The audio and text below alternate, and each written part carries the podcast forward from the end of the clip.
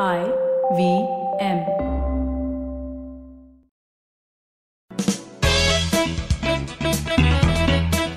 Welcome to Audio Gyan with Kedar Nimkar, a podcast that documents insightful conversations with Indian designers, artists, musicians, writers, thinkers, and creatives of all types. Here's your host, Kedar Nimkar. Today, I have Professor Neelkanth Chhaya with us on AudioGyan, architect, academician, and thinker. Neelkanth Chhaya has researched and worked extensively in the domain of appropriate architecture for India.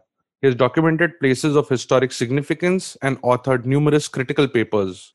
He retired in 2013 as Dean of Faculty of Architecture at CEPT Ahmedabad after 24 year teaching surgeon at the school.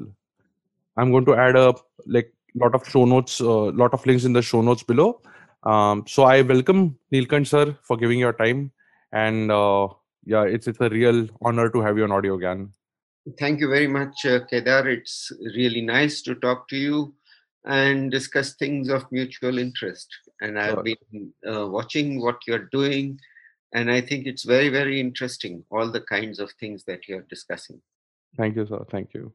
And and also before beginning, uh, I wanted to give a quick shout out to Ruturaj Parikh from Matter in Goa uh, for introducing like brilliant minds like you uh, in the world of architecture and education. And uh, like a quick shout out to even Ayaz Basrai, whom I interviewed uh, in episode number 104, I believe. Mm. And he recommended documenting you because uh, he referred to you in the conversation. So yes, yeah, it's, both it's, of them are very good friends, and they really are um, doing so many things which are of great importance. Yeah, yeah. Mm. Cool. Uh, so this uh, the premise of uh, this conversation, or I would rather say like a question answer, because I'm just going to be like a mediator to ask questions and and document your thoughts and ideas. Uh, it, the premise is around uh, standardization. Mm. Now we can take it in the architecture context or art or uh, culture at a larger context as well, mm. and try and see where there is synthesis. And typically, a lot of uh, articles or podcasts can be designed around what it is or uh, the the advantages of synthesis or the disadvantages. I'm trying to do both so that we can possibly arrive at uh, the synthesis part of it. So I'll I'll start by asking you, sir, what what according to you is uh, standardization, and uh, where do you see it happening uh, at large, and do you see it happening in architecture also? Hmm um, or or design at large whatever uh, comes to your mind and yes. i'm sure you must be thinking about it looking at the cities being homogenizing uh, and landscapes looking the same hmm. so but yeah feel free to abstract standardization as a concept as well i think uh, first of all we have to differentiate between uh, standardization and monotony uh, monotony is something which comes with uh, excessive repetition of exactly the same form, irrespective of either uh, context or use or uh, preferences and so on. Standardization should really be uh, looked at somewhat differently from monotony, I think. Hmm. Um, standardization, even nature, uses uh, a kind of method of not having to invent, reinvent the wheel every time. Uh, atoms, for example, are a kind of standardized element or cells and so on. And in nature, you find that every tree, for example, uses the same formal principles. Every tree of the same species uses the same formal principle, but varies according to context. So, a tree which is growing in sunlight which comes only from one direction will tend to start growing towards the sunlight and it won't go grow straight up and so on so there is standardization uh, which we can see as a kind of method of reducing unnecessary labor. That's one way of looking at standardization. Um, human cultures, too, standardized things very early on. Harappa, is, Harappa and Mohenjo-daro were famous, the Indus culture was famous for having standardized both brick dimensions uh, so that there was the same kind of brick throughout that culture, same dimension, same kind, uh, weights and measures, so that they were able to do many things uh, across that very large civilization.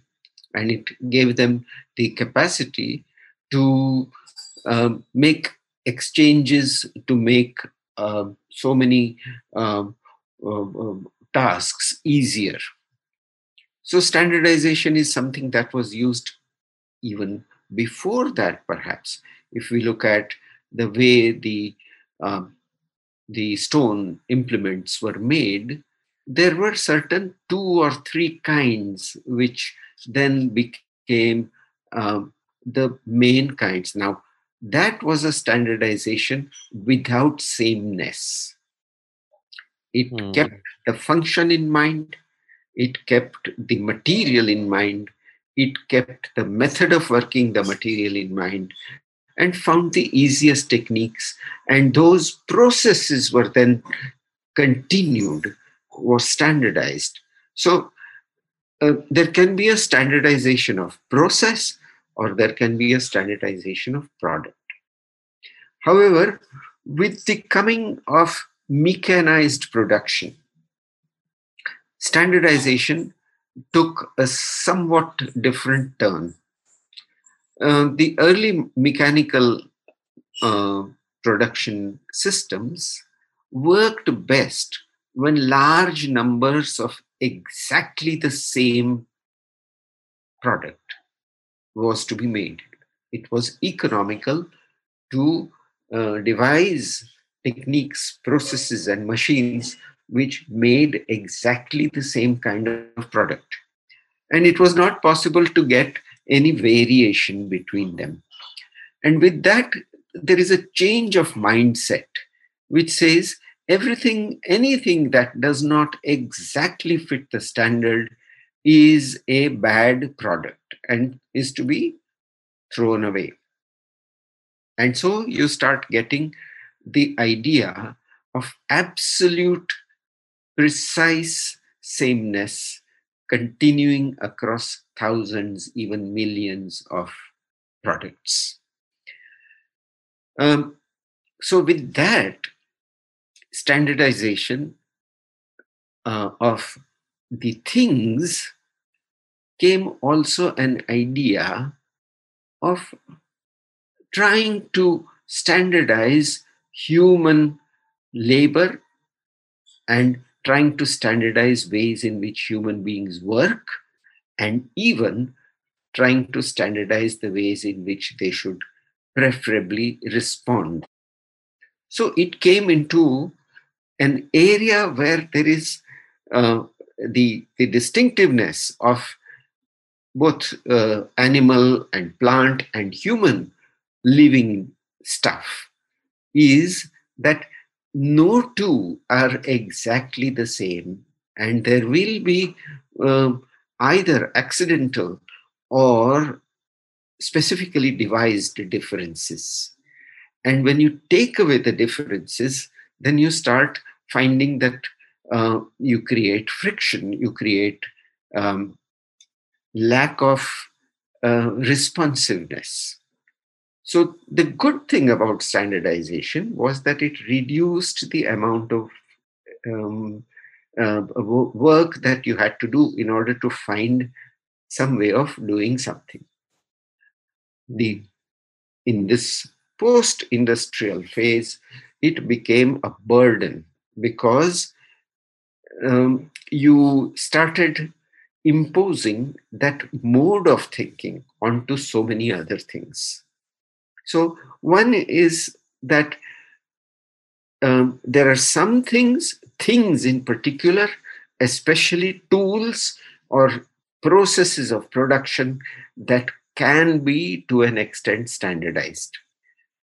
But there are some other things, such as uh, human preferences, which cannot and should not be standardized. And the more diversity there is, the better it is for the survival of every species.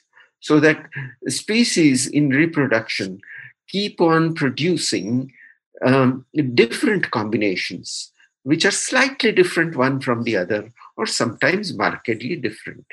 And this is, is something which is um, germane to, to living phenomena. So when life comes to, into question, then the, the idea of standardization becomes somewhat uh, less useful.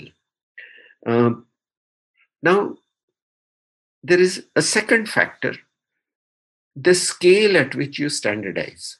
Let's say you want to build buildings and you standardize bricks dimensions as the romans did the um, indus civilization did every every civilization civil uh, um, uh, standardized some small object with which you can then by uh, putting them together you can do more things.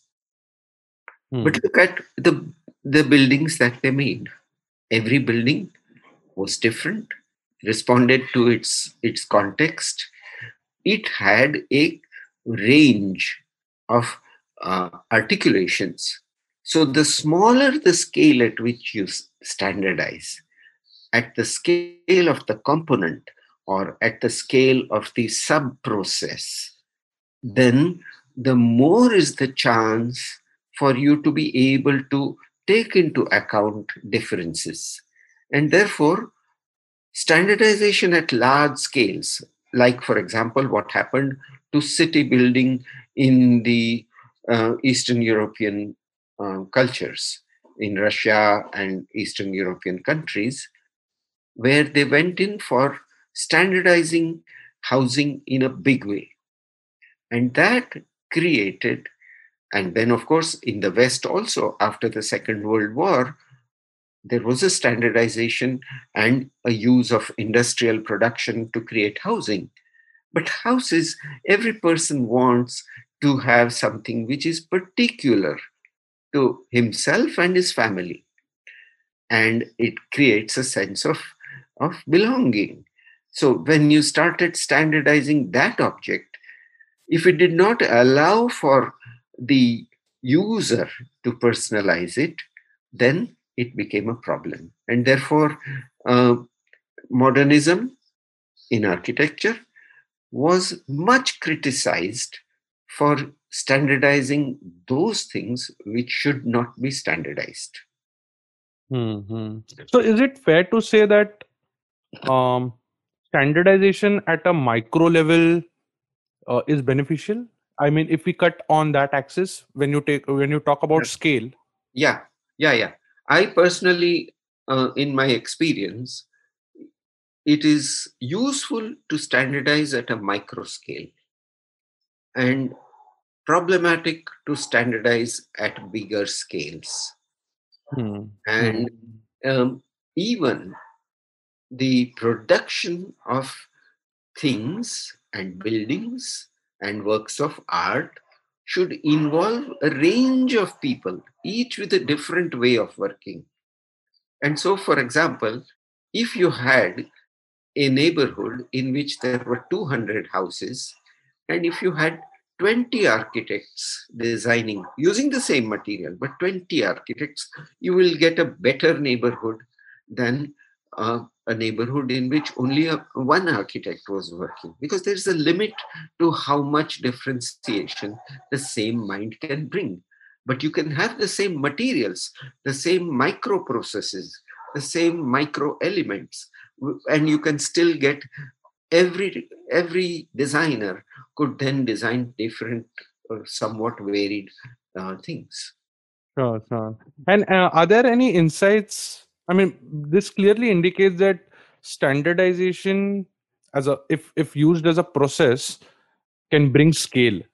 Hmm. But um, uh, there are downsides, which we'll come to that later. But then, how true is it in design? I mean, how important is scaling uh, or or bringing standardization for a developing country like us? Hmm. because what happens is uh, i mean this has many repercussions in and and percolating down till the primary school education se leke abhi abhi tak uh, but um, uh, we'll start off with like few things and then go uh, into the education aspect. So how uh, then what is like is there a clear cut milestone or a threshold after which standardization is not recommended? Mm. but yeah. No, I think you have to look at um, um, scale also has to be looked at in different ways. Hmm. Uh, normally, nowadays, we think that scale can only be achieved with centralized and unified production systems. However, look at, for example, um, kitchen vessels for hundreds of years, our craftspeople in every geography of India have been producing huge numbers of uh, similar vessels. Hmm. There would be difference from this shop to that shop, little bit size difference, but not much. There may be some uh, craftsmanship quality difference, but not that much. So, if you have hundreds of small people creating something which has been accepted as a good result and which has evolved over a period of time in a culture, then you can have the same scale effect. You do not need to have large scale industrialization as the only route to or large scale standardization as the only route to uh, to uh, uh, scale achieving scale. And this i think you will see in all kinds of things. For example we have just look at milk. And before the big dairies came everyone used to get milk at their doorstep. And there was a, a, a system which made this possible. Hmm. so the the design of systems has uh, suffered due to overemphasis on centralized production now, especially with the new technologies, it will be easier and easier to decentralize design as well as production. And all processes will have the participation of so many different variable.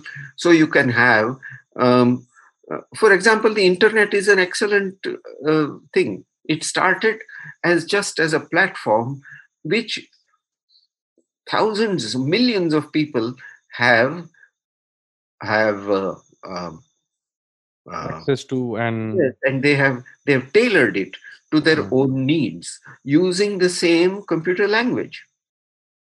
So Hmm. the language is standardized, or the the parameters are standardized, but not the product. wow And still, you have so much scale. Hmm, hmm.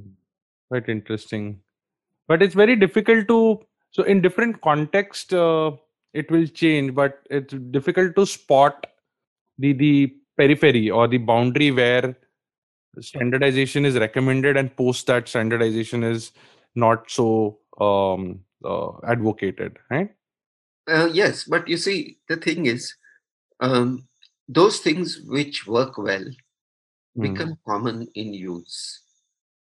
Hmm. so it's organic you're saying it's it's uh, I, think, I think that you have to keep on producing understanding needs, understanding materials, understanding the impact on the environment, understanding livelihoods, understanding all kinds of such things.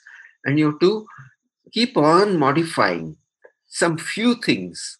We don't need to reinvent the wheel. And Mm. Through that, you will throw up different solutions, of which some solutions, out of a hundred solutions, maybe five will become commonly used. And maybe some two or three may be uh, useful 20 years later or 10 years later. And so, to keep on producing a diversity of potentialities is very important. But um, large scale production prevents that. You see, if, if you want to produce 1 million spoons, let us say, per month, Mm. you got to design the spoon completely. You got to design the factory completely. You got to make the workers do exactly the same things. And that approach, which says, I will produce in one place so many, is itself problematic. If, on the other hand, you said, well, we need spoons. If you produce spoons, I'll buy them. Mm. And well, I need something which is like a teaspoon, not like a tablespoon. And it should have three milliliters of water in it if, when I hold it, say, for example. And then so many people will come up with things. So I think that um, the it's it's also something that people get a great sense of power when they centralize things Mhm. whether it is in politics or whether it's in social life that is what people want to do they want to centralize the the people who want power but the people who do not have power they hate this decentralized notion. They want to have uh, agency on their own. And this is something this the, which is the struggle going on in the world right now.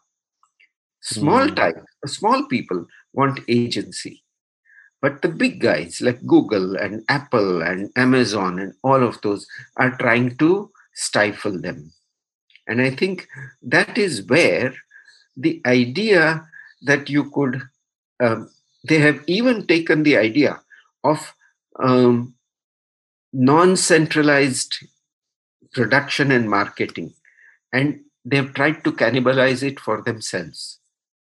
And i think this is where one has to be little more aware of standardization not just as an industrial or a production uh, process that allows scale etc etc but one has to look at what does it do to society? What does it do to people? Does it make people uniformly uh, addicted to the same things? Mhm. and does it make people unable to think? Does it make people unable to have agency to decide for themselves and i think the major problem with standardization is when it gets centralized in few hands and creates the conditions for endless consumption Hmm. I guess um, I mean like I'm very intrigued to ask the education bit of question, but just I'm holding my uh, thought. And so, what you are saying is more towards uh, the Mahatma Gandhi's philosophy also of having more like a decentralized thing, right? And and it is because of the Indian context, or uh, you're talking about uh, at a global world scale. over, world over now, this is being realized. The Hmm. Fordist manner is Okay, over. and and and this is because it kills ingenuity also. Yes, uh, I mean, if you have to highlight what is the biggest trade-off of bringing standardization, uh, what would it be? It's it's well, standardization, if you are producing centrally and industrially, brings down costs. Hmm. There is something called the economy of scale. But that too countries of the Far East have known how to do this even without centralizing production. And they have worked out ingenious ways. In Japan, for example, there, there wasn't the same Fordist principle. You know, uh, Ford, when, when he set up the assembly line, came up with one mo- model of production. But there could be many other models of production. And in the in the Eastern societies, or even in the West, I suppose. I wouldn't like to make the distinction between East and West. But there are societies which were organized in a different way. For example, I was reading a few weeks ago um, a book on um, the history of uh, uh, the in history of the East, huh? and it's Mm. called it's a book called The Theft of History, and in that he gives statistics of how how much textiles India could was producing and exporting before uh, before mechanized production came.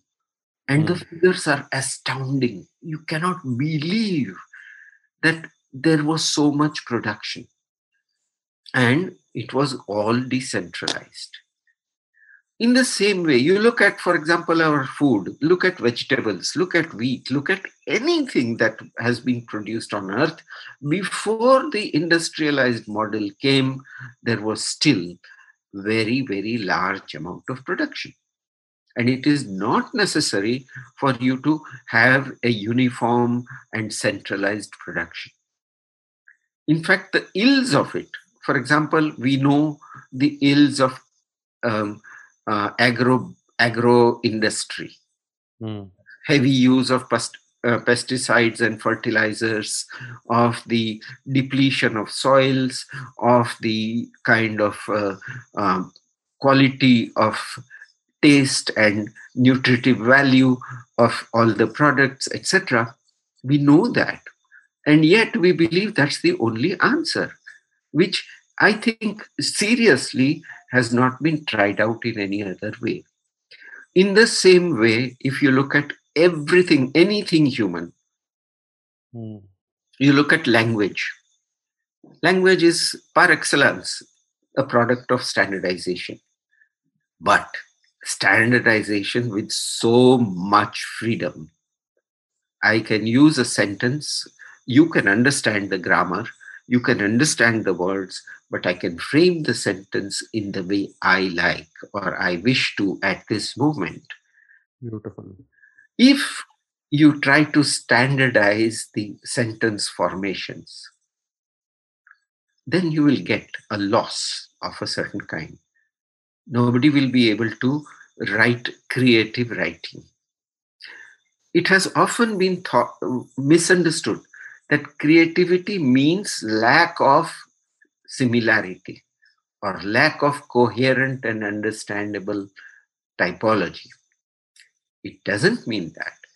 In the same English language or Marathi or Gujarati or Urdu or Bengali, whatever language, such a great range of literature is available.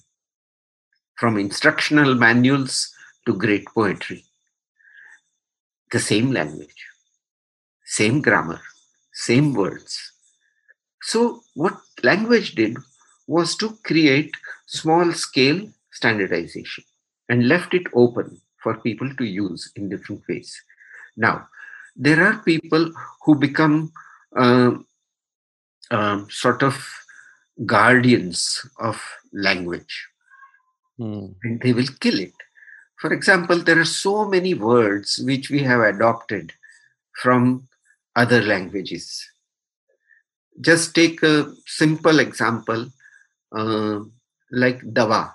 Uh, I Mm. think it's in most Indian languages, Yes. but it comes from Arabic.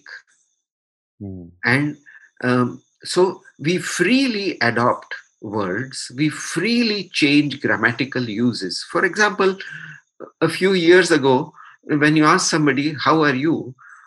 nobody would say, I'm good.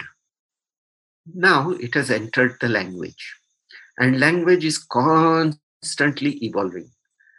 So that is the beautiful part of, of a human standardization, that it is open and it is able to uh, adopt and reject freely. And Mm. that goes out when there is a centralized, suppose there was a language factory which was producing language, which you had to buy and use. Huh? Mm. Very, very scary, very scary thought. very scary thought but that is what uh, is we don't realize it but in the world of art in the world of um, uh, everyday products in the world of clothes all of this is happening and we are we are being told that we ought to abide by that which i think is something which has to be observed carefully now you mentioned gandhi Mm. He's a much misunderstood man. But yes, he and his um, economics, uh, economic friends, they came up with this notion that decentralization could be as effective as centralization. And that I think is something which is worth looking into. Hmm. Correct, correct. correct. In fact, uh, the the moment you said language, uh, it also sprung another thought, which is music. You have only seven notes, and uh, that is the grammar, or that is the the standardization which we have all agreed on, or Mm. probably organically reached to. And Mm. then uh, there has been like more than like billion songs which are created without uh without any pattern, uh, Yeah. as in like a predictable pattern as such. Yes. See, Yeah. um, we used to have a music teacher who taught who taught us, and he said the difference between Indian music and Western music, Western classical music, that is, is that Indian classical music is a system, and Western classical music um, um, produces products. And we were Mm. puzzled with that. And he said that, look, you write down the symphony, Hmm. and then every group which plays it has to play exactly the same symphony. There may be some change of emphasis, etc., some change of tempo, but by and large, there is not much mu- much uh, difference between one and the other. In fact, they're recognized by that. Yes, Like you remember whatever Beethoven's 23rd yes. uh, sonnet or whatever. Yeah. Yeah. Mhm. now you take take the raga, Hmm. and the raga is something which is um, which is a system in which the notes and the proportion of the notes and the uh, sequence in which they are sung is laid down. Hmm. Yet we expect every musician to sing the same rag, not exactly the same on two consecutive days. Hmm. If he does or if she does, then we think that this person has no uh, सोच नहीं है हाँ? Hmm. कुछ Hmm. सोचा नहीं है अ, वैसे ही गाते रहते हैं हाँ? so in in fact now the even I as I studied more I realized that even the Western music is not all that that problematic Hmm. the point is that there should be a scope for the participant, whether the person who is reading the poem, the person who is enunciating a couplet, the person who is um, playing a, a violin solo, a person who is singing a song, there should be something that that person should get satisfaction of. Hmm. and and the manner of producing in in a way in which there is no uh, personal satisfaction is something which has deadened us. Then we need much more entertainment. We need escapes. We need holidays because our daily life has been made so boring because we Hmm. have no scope to express ourselves and and ignorantly we are also designing or standardizing those holidays as well Yes, yes. Not ignorantly. It is being centralized, sir. correct correct so i think uh, broadly speaking if we can say that most of the things um, in the current context uh, the way we are uh, we have pretty much standardized yeah most of the things and so i i yeah No, actually, in, in fact, right now, there are two uh, contrary processes. On one side, there is a huge effort to centralize everything and to gain control. On Hmm. the other side, there are millions of people all writing blogs, right, doing this, doing that. Your your audio gyan is itself one example of that. That Hmm. people are trying to create, irrespective of what the central systems say or do not say. And these two are are uh, you know trying to find which one will work more. And I Hmm. think the virus also is has shown us some things about excessive centralization about agro business agro industry etc etc etc and of unified versus decentralized systems. And you can see that we will now be seeing emergence if we are lucky we'll be seeing the emergence of a different model of thought if we are wise, we will look at a completely contemporary model of decentralized emergence. They call it emergence, something that Hmm. emerges out of thousands of things that happen in evolution. Hmm, Oh, hmm, hmm. I think the I wouldn't be pessimistic about today. People have got quite sick of um, monotony, not standardization. The Hmm. standard at the small scale is the useful tool that every person can use in order to create. I think that that thing is going on. So one need not be overly pessimistic. Hmm, hmm. So coming to the second last question, uh, and which is my personal topic, uh, as my personal favorite topic also, is that education. So you have been teaching for 40 years, and somewhere, as you mentioned earlier, that people will grow, people will try out 100 things, out of which five will resonate or five will be accepted in the society as friendlier. And you just keep this cycle happening over and over again and Mm. and so but all this is is possible because of like a good education system but if the education system is also designed to meet the demands of the market and and like yeah obviously market demands profit yeah profits at a, at a large scale can only be achieved through standardization so this seems to be like a vicious cycle Mm. and then yeah i mean india has shown uh, Yeah. pre-colonial era- era has also shown that yes scale can be achieved without standardization Mm. but then how do we reconcile this and uh, how can these uh, some bits put into education system to make people sensitive Yes.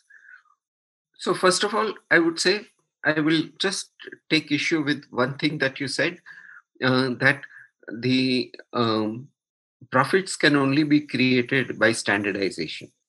No. Hmm. I think um, it is well known fact that India was the wealthiest nation in the world during the time of the production of textiles that I'm talking about. Hmm. And so wealth or profit need not be tied to centralized production. That's one thing that we have to put aside. Sure. But coming back to education, I think one has to be clear what education is for. Hmm. Suppose you say that 10 years from now, I will need so many people who can do such and such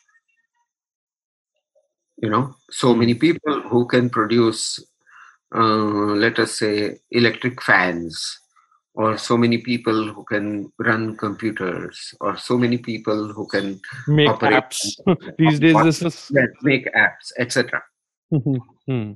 all these predictions have been often wrong. But the m- most interesting things have occurred when people who were not trained to do only one thing did things which they were not supposed to do. So, education is the space where you do what you're not supposed to do. I think that that's the first thing that you must be uh, somebody who is rebellious and trying out things which are not normally allowed. Education is a space of adventure, not of management. Education is the space of challenge, not of safety. So, if one really looks at educational processes, they have to be somewhere where the student is excited by something and wants to know more.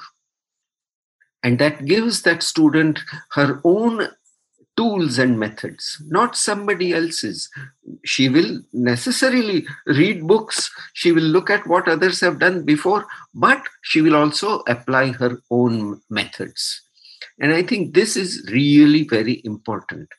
Do you want to create robots or do you want to create people who will be able to rise to unknown challenges. You don't know what will happen five years from now, 10 years from now, 20 years from now, 50, uh, 30 years from now, which will be their working life. And if they are not able to respond, so uh, education uh, creates, I think, the ability, a good education should create the ability to one, uh, observe without bias, uh, be persistent in following a line of thought, and then being free to formulate the same subject in the manner in which you feel applies to a particular context. And finally it should it must build a certain fluency a certain um, in sports you would call it what um, a readiness uh, muscle tone Hmm, hmm, allows you to respond to completely new things hmm. Enough रियाज हो जाना चाहिए। तैयारी हो हो जाए उसके बाद कुछ भी आए। So that means that if you are training somebody to be a world class और वर्ल्ड चैंपियन टेनिस प्लेयर और cricketer you don't train them to do exactly the same thing you train them to be alert and responsive but of course they will practice and practice and practice so that they have the muscular uh, preparation.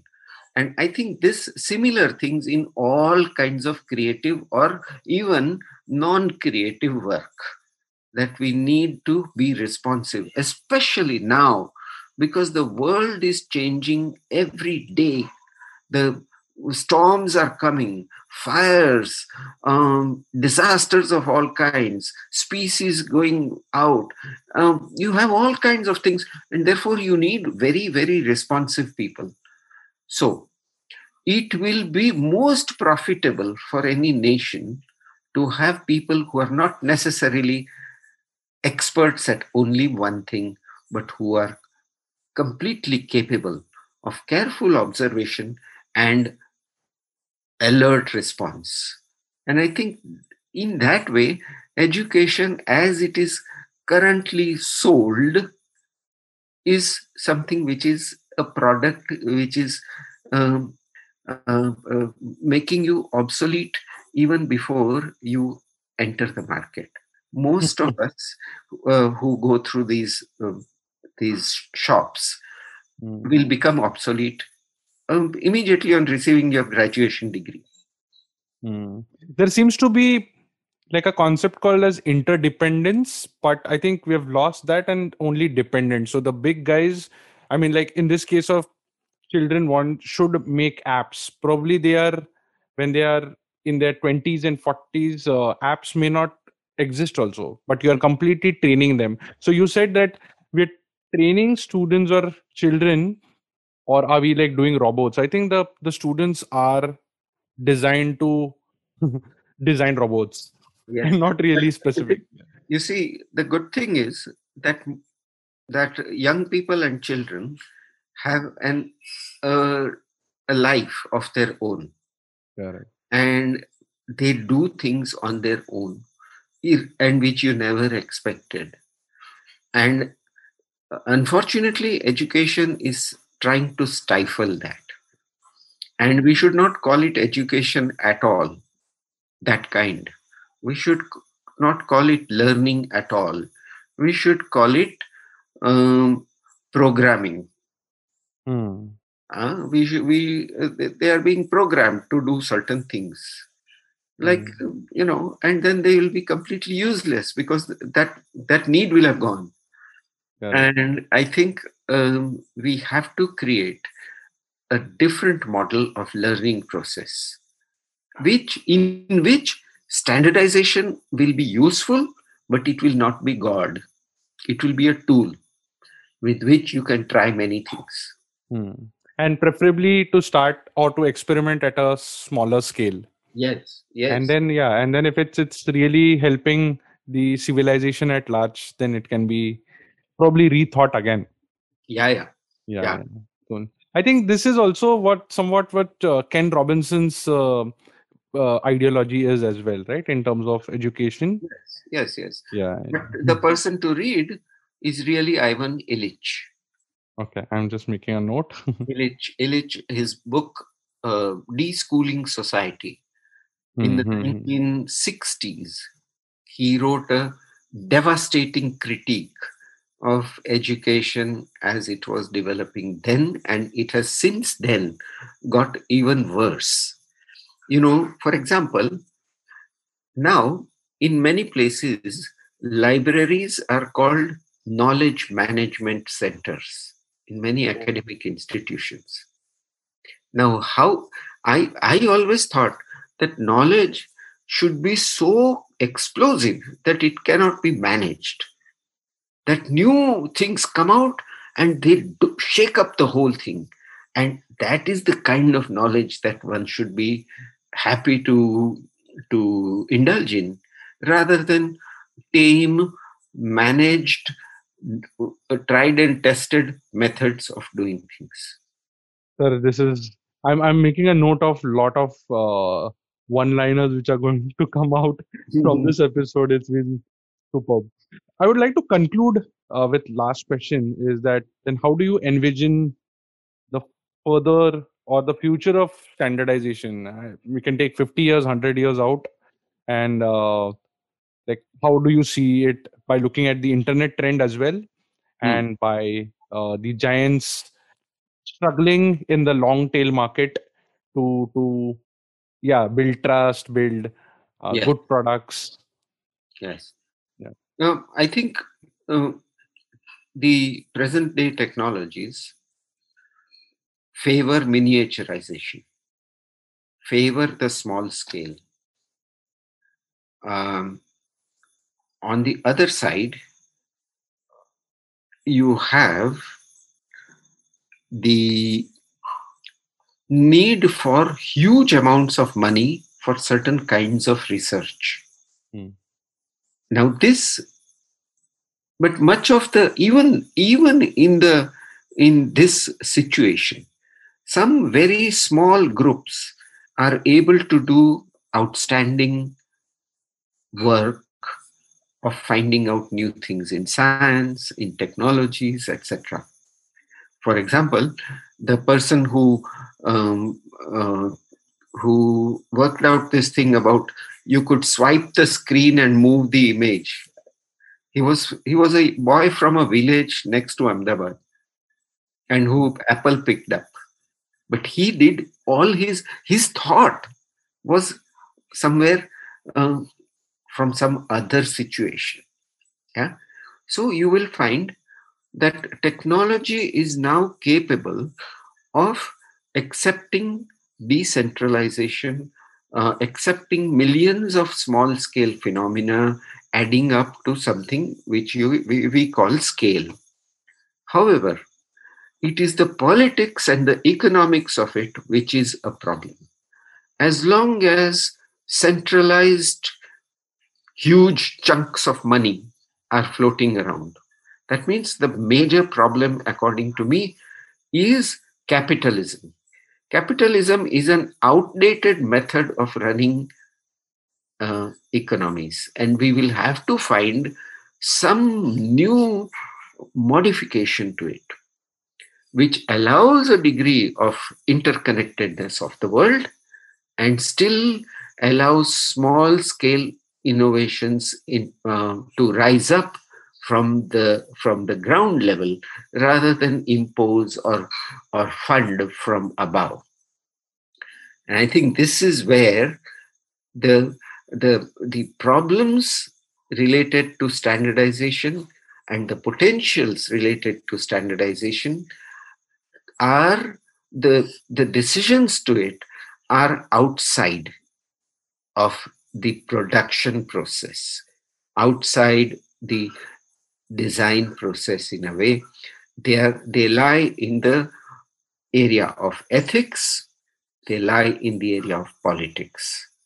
And they um, as long as we do not find an ethical ground which allows people of all kinds to have some agency to create something then we are not going to create a happy standardization and but the, the technology is all available it is a matter which will be battled out in the larger societal field Hmm.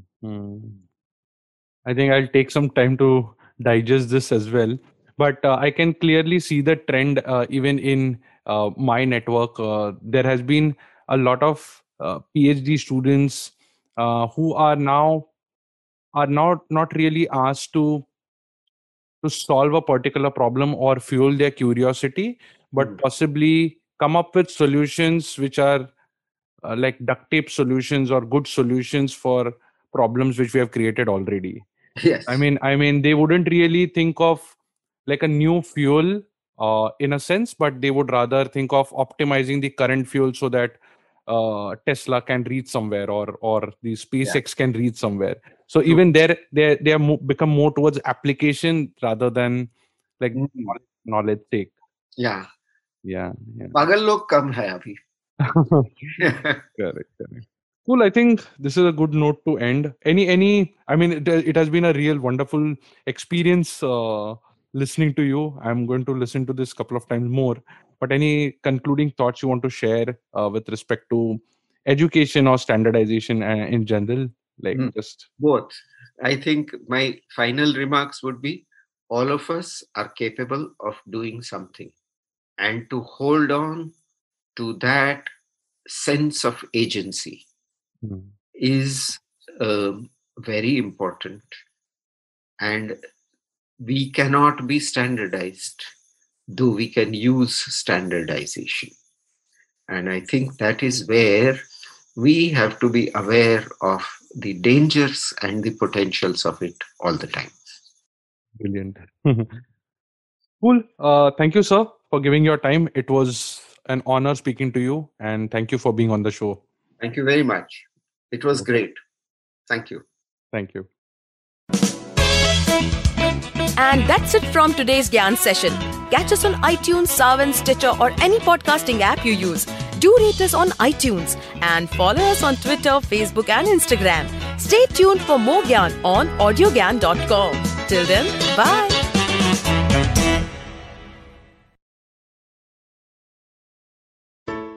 Hello! It's been a great week on the IVM Podcast Network. On This Round is On Me, Gauri is joined by Shweta Nanda. They talk about the financial independence and how it is to be a woman entrepreneur. On Anish Thing, Anish welcomes ultra marathon runner Shivani Gharat.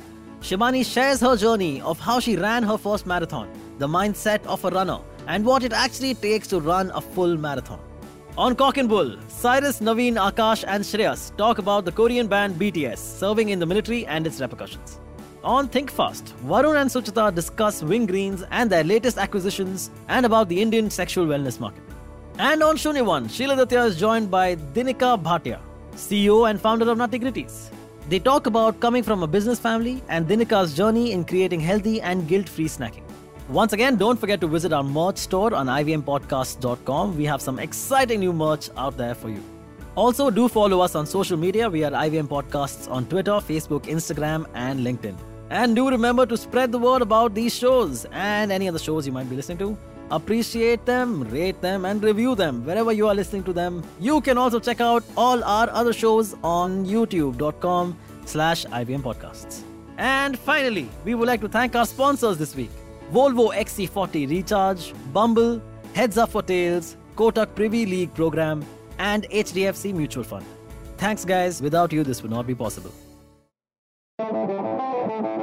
Do you often find yourself surrounded by conversations about Web3, blockchain, NFTs, DAOs? What are these terms and how do they affect our future on the internet?